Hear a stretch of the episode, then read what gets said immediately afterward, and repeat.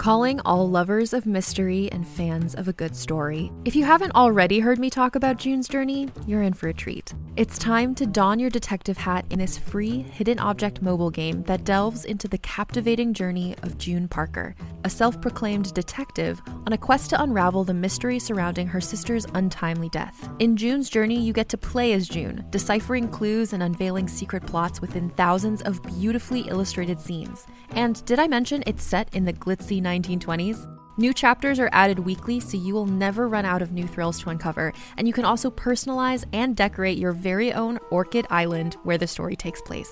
How sharp are your detective skills? Find out when you download June's Journey on your Android or iOS device, or play online via Facebook Games. Your detective journey awaits.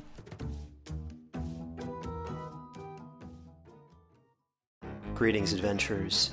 Today we're excited to introduce you to a new story Dark Dice, a horror podcast that blurs the line between actual play and audio drama, where the story is determined by the roll of the dice.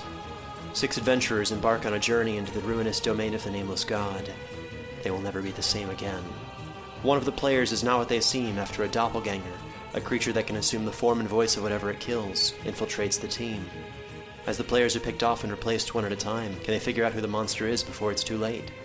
Can you? Here's a quick example of what our show sounds like. The uh, shambler with the jar of liquid inside of him.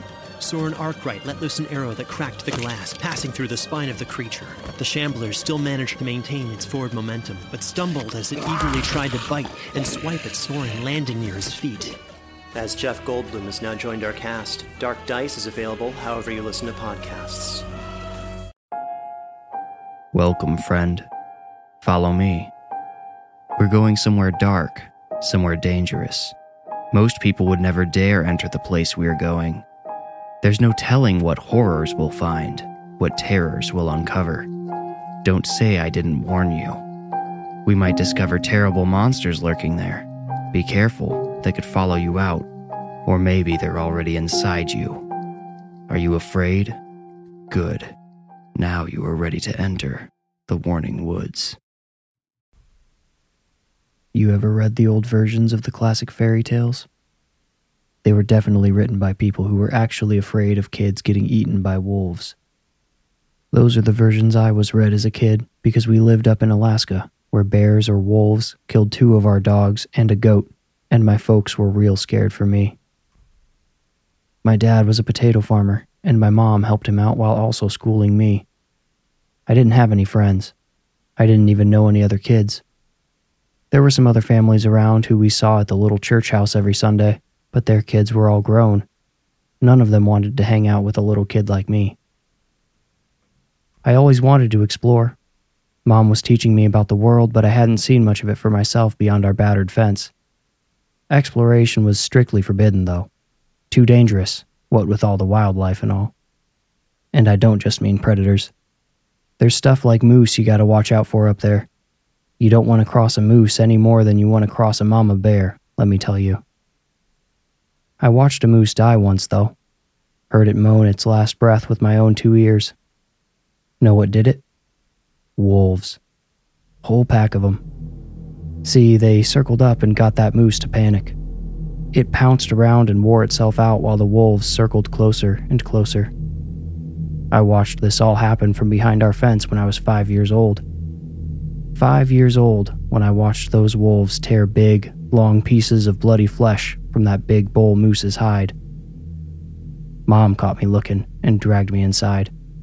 She was always so scared of wolves. She tried to make me scared too with those fairy tales, but the fairy tales stopped scaring me after I watched the moose die. The wolf stories, anyway. See, not one of those stories talks about the wolf's pack. Wolves are pack animals. They hunt together. I seen it myself. It made no sense to me that some lone wolf was trying to take down three pigs. I don't care how little. So I decided not to be scared anymore. The fairy tales were just fiction. I followed my desire to explore and started sneaking under the fence pretty often when Mom sent me outside so she could lay down for a bit. The potato farm was next to some deep woods. That's where the animals that killed our dogs came from. I started venturing in there once I worked up the courage. I only went a few trees deep at first, but eventually made it about a quarter mile. I never saw anything dangerous until one day when I wasn't even the deepest I ever went. That day, I saw the lone wolf. He was a big one, too. He had a thick neck and muscular shoulders which rippled as he crept toward me. I got so scared and started looking all over for the rest of the pack. I figured I couldn't run because one of the wolves I hadn't spotted yet would snag me. But the more I looked, the more convinced I was that the lone wolf really was alone. So I ran. It was all I could do. I ran as hard as I thought I could, then as hard as I really could when I heard those heavy paws crushing the dead foliage behind me. The wolf pounced with a vicious bark and pounded me to the ground. I screamed for help as it snapped at my neck and pawed at my clothes. I heard my mother's voice, distant but strong.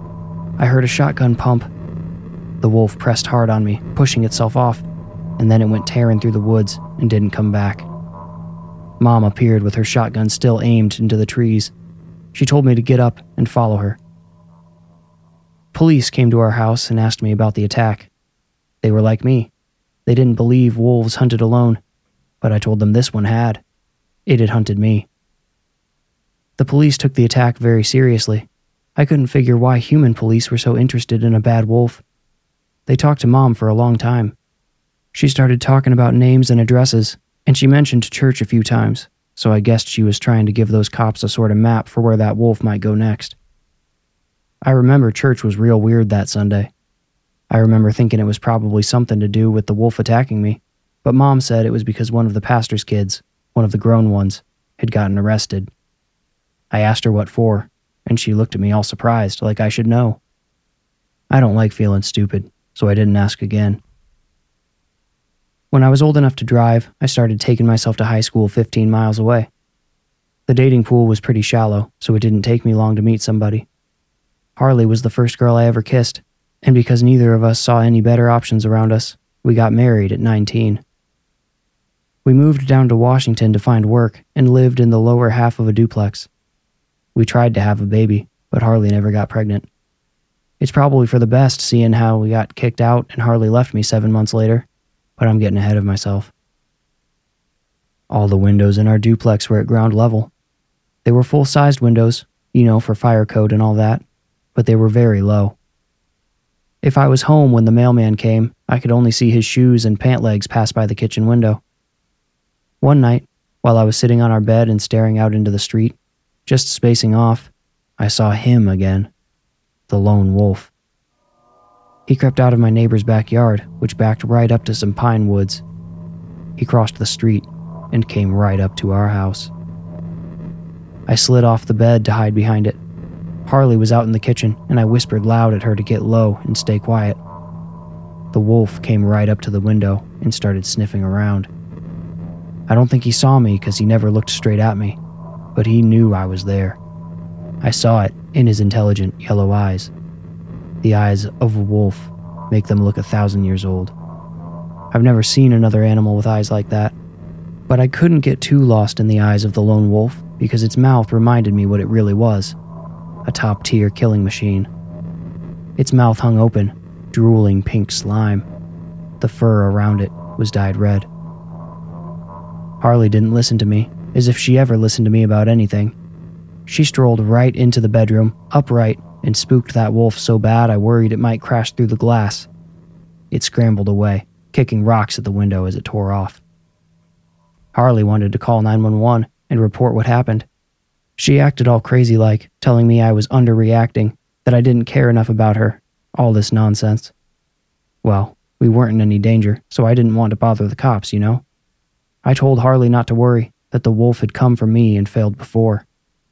That's, I think, when she decided I was insane. See, because she tried to tell me it wasn't a wolf out there at all. She never let go of that belief. Funny thing is, after all those accusations about me not caring about her and whatnot, Harley only thought I was even crazier when I started doing stuff to protect us. For starters, I sprayed the outside of the window frames with pepper spray in the evening so that if a wolf came sniffing around at night, he'd get a nose full of the stuff. When Harley came in from work, her eyes all puffy and red, she said our whole house smelled like sour ginger and piss. I guess she was more sensitive to the spray than me. It burned my nose pretty good, but I got used to it after a while. I told her she would too. Trouble started for us when the neighbors complained, though. They didn't bother coming to us. The weasels went straight to the landlord. I had to quit using the spray. I thought it would be okay, though. I hadn't seen the wolf since that one night. But it came back, this time while we were asleep. And this time, it got inside. It knocked a framed picture off the end table in the living room. That's the only reason we woke up. I went out there without stopping to think. I didn't grab my gun or nothing. Protect Harley. That's all that was running through my foggy mind. A primal rage, a blindness, came over me when I heard that picture frame break. The wolf pounced at me as soon as I came out. I wrestled my way onto its back while it snapped at me with its bloody jaws. All I could think to do was wrap my arms around its throat and squeeze, squeeze until it stopped moving. While I was choking out the wolf, I heard Harley on the phone with the police. I yelled to her, told her it was going to be okay. I told her we didn't need police because it was just a wolf and I'd handled wolves before. But the wolf twisted away from me. I guess he had all he could take because as soon as he was free, he bolted out the door he'd broken in from and disappeared into the woods. Harley told me she didn't want me to talk to the cops. She wanted to handle the report. I didn't think it mattered too much, so I let her do it. I don't like cops anyway. Back when I was a kid and got attacked by the lone wolf, the cops had all acted like I was touched by a disease or something. They made me feel sick or crazy, kind of like Harley was starting to do, I realized. A bunch of cops showed up and started searching all over the neighborhood. Our duplex neighbors came out, but Harley wouldn't let me talk to them either. She told them I had been through a lot, which was true, but I really felt fine. I was angry about the wolf having gotten in, but otherwise, yeah, I was just fine. Well, I decided not to let that animal surprise us again. I had a feeling it might come back, so I polished up my old shotgun and started keeping it loaded by the bedroom door. But I started having trouble sleeping. That's the one thing that changed after the wolf got in. I think it sorta psychologically poked me. What I mean is, some people, like soldiers, get mental scars. I think I got a mental bruise. If I just laid in bed, I'd get this twisty sort of feeling right in my heart. If it got bad enough, I sometimes had trouble breathing. But I figured out if I stayed up and occupied myself with this or that, the twisty feeling stayed away. A few days after the wolf got in, I was feeling antsy, like it might come back soon, so I went out after dark and sat by the door with my gun. Little pig, little pig, let me in. Not by the hair of my 20 gauge Remington, you know? I heard a noise around midnight. I pumped my gun and nestled it snug in my shoulder. I didn't plant my cheek into the stock yet, so I could keep my head on a swivel. My dad didn't teach me a whole lot before I left home, but that was one tip he gave me. I saw something coming around the house out of the corner of my eye and swung the gun around. I dug my cheek into the stock and put the sight right on one of our neighbors' heads. That's why we got kicked out. With nowhere to live and Harley thinking I had lost my mind, she left me. She just disappeared one day and mailed me the divorce papers. I signed them straight away. I missed her dearly, but I didn't want to be hitched to someone who didn't trust me, you know? I could have gone back to Alaska to live with my parents while I got back on my feet, but I had a feeling if I did that, getting back on my feet would be pretty tough to do. I stayed in Washington, leased somebody's guest house for a year, and kept working. Harley had split clean and didn't ask me for anything in the divorce, so before long I had a nice little nest egg and was able to get out on my own again. If you'd asked me on Rachel's first day of work whether I would go out with her, I would have told you never. Rachel was about 30 or 31 when I met her. When you're only 21, 30 seems up there. But we fell for each other in time. I'm still not sure exactly what she saw in me, Maybe the ruggedness harsh Alaska had instilled in me. I certainly looked older than I was. Maybe Rachel was just trying to hold on to youth. I don't know. No, I take that back. She's a great person, and I don't want to disrespect her like that. Rachel had her own income, her own savings, so after we got married, we pooled everything together and bought ourselves a nice little house. Then it all came apart again. I bet you can guess why. When I lay out the past like this, lay it all flat like a map of myself, I see patterns in my life that weren't obvious while I was living it. Like how that wolf reared its bloody head only when things were going okay, only when I felt safe and secure. It showed up when I had the safety of my parents' roof over my head. It showed up when things were going great with me and Harley. And it showed up again with Rachel. I never saw even an ordinary wolf while I was living in the guest house or the apartment I got before Rachel. The lone wolf returned one night when I was alone in the garage. I didn't see it, but I heard it. It rattled the chain link fence around the backyard. I was under our car changing the oil at the time and I rolled out as soon as I heard it. I thought maybe a deer had jumped the fence and gotten stuck in the yard. I threw the back door open carelessly and stepped out, but I didn't see nothing there. Not at first. I peeked under our patio furniture to see if maybe a raccoon or something small was hiding from me, but nothing was there either. Then I heard a clatter in the shed. Yeah, we had a little shed in the backyard, just some kit the previous owner built. It was already rotting and falling apart, but we kept the lawnmower, the wheelbarrow, and some gardening supplies in there anyway. It didn't have a lock, just an ordinary latch, and that evening, as I squinted through the fading light of dusk, I saw the latch had been undone. It could be opened with a simple twist. A clever wolf could figure it out. So, you know what I did? You're guessing I did something insane, aren't you? Do you think I'm crazy too? Like my parents, and Harley, and Rachel? Do you think I've lost my mind? Well, guess what? All I did was latch the door. Problem solved. I twisted the latch and went inside to call for help and get my gun. I went for the gun first, then picked up my phone. As I looked up the number for animal control, I went to the kitchen and looked at the shed through the window. The doors were wide open, the latch busted off. Rachel would tell you that's when I got a little paranoid. I pepper sprayed our windows like I did at the duplex. I also put hunting traps around the fence and in the shed. Rachel put motion detecting lights outside and tried to tell me that was all we needed that a wolf would be scared off by the light and we didn't have to hurt it with traps but she didn't understand. I wanted to hurt it. That damn wolf had been stalking me since I was a kid. I was done letting it ruin my life. I wanted to trap it in the backyard, look into its cold, yellow eyes, laugh at its snarling, stained teeth, put my gun against its skull, and pull the trigger. I wanted to pop its head like a watermelon and let nature take care of the rest. I wanted one brutal second of violence so I could spend the rest of my life our life in peace. Rachel didn't care for this attitude, especially as it bled into our life outside the house. I started carrying a 45 everywhere, even though I didn't have a permit. What? I'd rather go to jail for an unlicensed firearm than get eaten alive by an oversized dog. Rachel didn't like the gun. She didn't like the traps, and she didn't like how I stayed up late every night waiting for her motion lights to click on so I could run out in the yard and end my vendetta once and for all. Twice she startled me during my night watch. Once, I drew my gun on her. That was Rachel's final straw. The following morning, I woke and went out into the house. I heard my wife's voice and what I first perceived to be a man's voice outside. I cracked open the door and froze. Standing out there on my patio, directly in front of my wife, stood the wolf. Its yellow eyes shifted from Rachel to me. Its bloody jaws parted in the corners, showing teeth.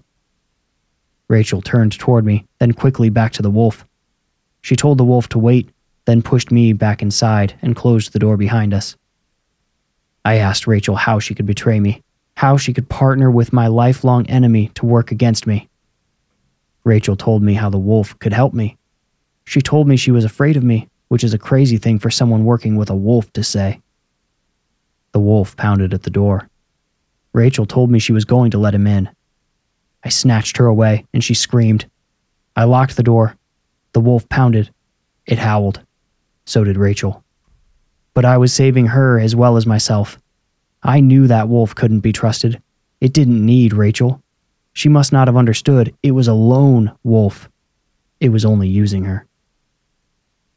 But then the wolf was not alone. Rachel's screaming summoned them all. Their howls echoed in the distance and zeroed in from all directions. When the others arrived, the pack stayed back while the lone wolf continued barking at me.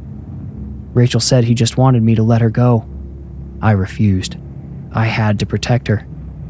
Rachel said the wolf was going to get in. She said he was going to kill me if I didn't let her go. Kill me? So it was her the wolf wanted. Had it been her all along? The lone wolf could see us through the window now, so I dragged Rachel to the drawer where I kept my 45 and I put it to her head. I told the wolf that if he didn't leave me alone, I was going to blow his precious human's head off, and then I would do the same to him. The pack watched from behind him. Then came the boom, the crash, the sudden, infinite silence.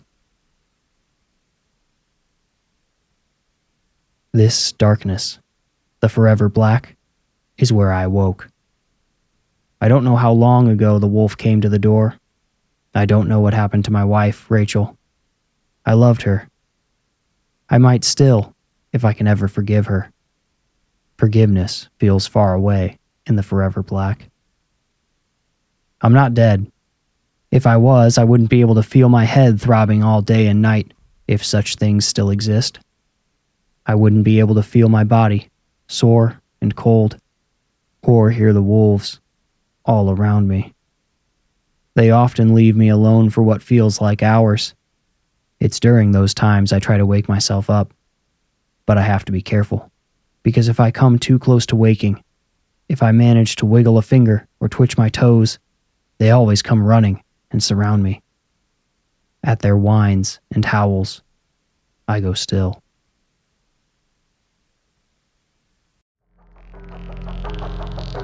You made it out. Congratulations. If you enjoyed the story, please rate and review this podcast wherever you like to listen. Reviews are the best way to support the podcast and help it grow. The next best way is to buy merch from thewarningwoods.myshopify.com. The link is also in the description below. If you want more creepy content, including the images that accompany each story, follow me on Instagram at The Warning Woods. If you feel ready, meet me here next week for another journey into the Warning Woods. Thank you for listening.